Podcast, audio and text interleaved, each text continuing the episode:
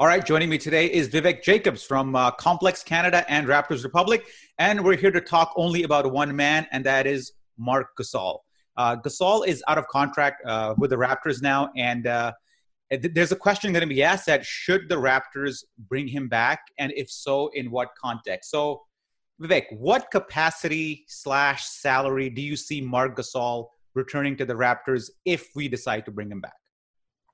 I think it, it would ha- absolutely have to be a one year deal because when you look at the books, obviously the Raptors are focused on maintaining cap space for 2021. And while Masai said in his presser that all of Van Vleet, uh, Gasol, and Ibaka are priorities, I don't think it trumps the priority of the 2021 free agency. So uh, a one year deal, if it's possible that, that that can be worked out between the two sides, I think that's what we would look at but we've seen some rumors as well uh, of him maybe you know with this COVID situation, uh, being in a bubble that maybe he'd rather be closer to his family in Spain. Hmm. Do you see him as a as a starting uh, center when he comes back? Given his uh, given his uh, skinny Gasol didn't sort of work out. I don't know. I don't know if you agree no. with that. It, it didn't really work out the way we thought it was going to be. Yeah, no, it, it, didn't. It didn't pan out as as well as he would have liked.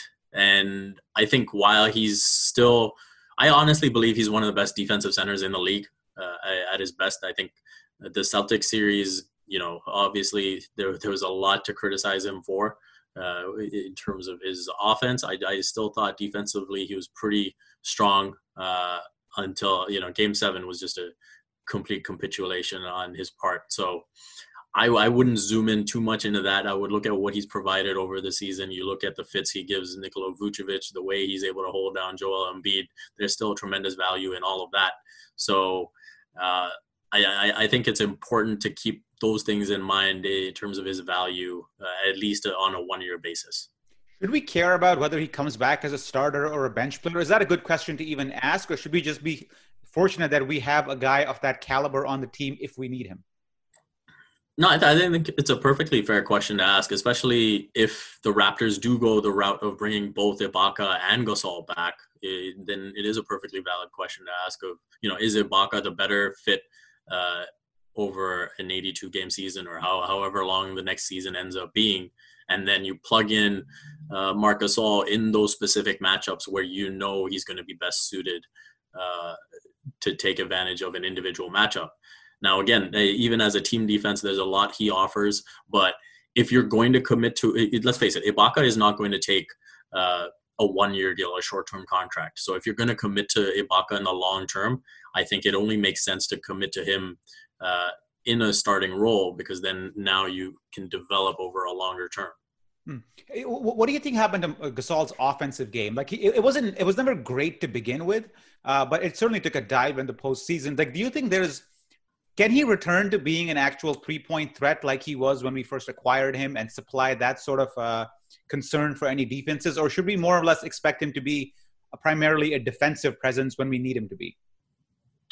I think the three point stroke was kind of inexplicable because ever since he focused on adding a three point shot, he's been around a 37, 38% shooter and that's over a thousand attempts. So there was no way uh, the Raptors would have expected him to just be a complete non-threat from the outside and that's something frankly if he was able to just knock down those shots consistently and we saw it in that one half where he was able to find his shot how much of a difference it made to the raptors offense just because it forced Theis to guard him hmm. but if he can rediscover that then for sure uh, that that just spikes up his value it's like that one quarter. I think it was the third quarter in Game Four. I want to say. Yeah. He, yeah. Oh, sorry, the first five minutes of the third quarter in Game Four. Let's be very specific about what yeah. we saw there, right? Yeah.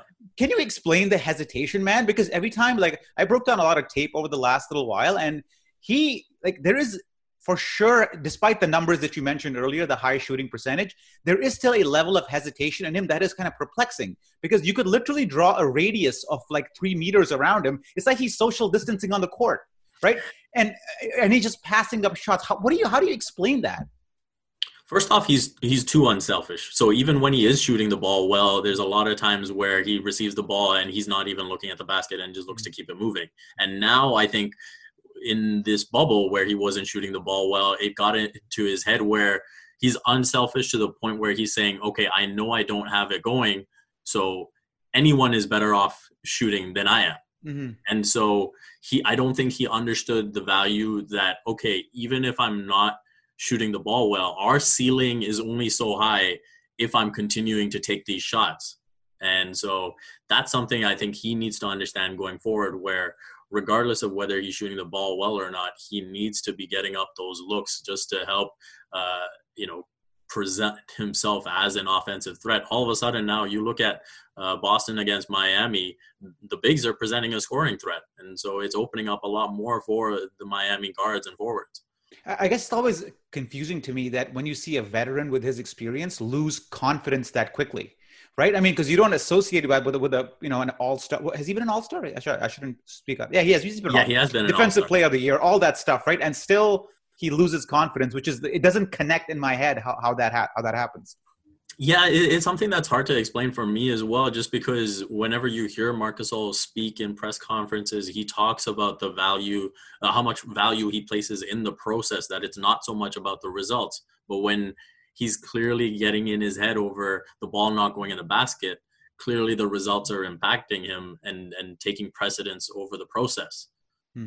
Now, if he walks, uh, what are the Raptors' options at backup center? Because we don't have any any like guys that are groomed enough. They're like, okay, just fit right in. You're the new backup center. We might have to go to the market on this one.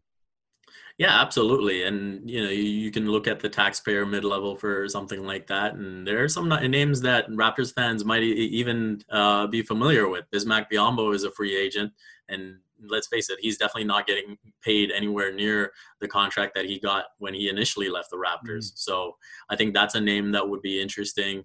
Uh, and and so you look at the center market right now with the way the game is played today it's so devalued that I do think the Raptors will be able to find someone uh, on the cheap for one year uh, just to sort of bridge the timeline between now and 2021. Mm. And and looking from Gasol's perspective, does he? Do you think other than the Raptors, do you see him coming back to the NBA with a team other than the Raptors? I, w- I would be uh, very surprised if that happened. Yeah. I mean, the only other uh, situation I could see that panning out for would be Memphis, but then you look at the bigs uh, that Memphis already have now, there just doesn't seem to be, a fit for him there anymore. So, so it's Raptors or Europe. Yeah, that's that's the, that's the way I see it. Mm-hmm. And as we check, Spain's case count, man, is like twice as high as it ever was. oh my! Goodness. Even from when when it was at peak. Thanks for that breakdown, man. Appreciate that, and uh, hope to have you back soon. Thanks for having me, Zar. This holiday season, it's all about the bedroom, and Casper's Black Friday sale has up to 30% off everything you need to make your bedroom your happy place. Only Casper mattresses are made with 86 supportive gel pods to align your spine and eliminate aches and pains. And Casper bed frames are made from the highest quality materials. Give the gift of a better bedroom. Save up to 30% during Casper's Black Friday sale on now at casper.com. Terms and conditions apply. See casper.com slash terms for more details.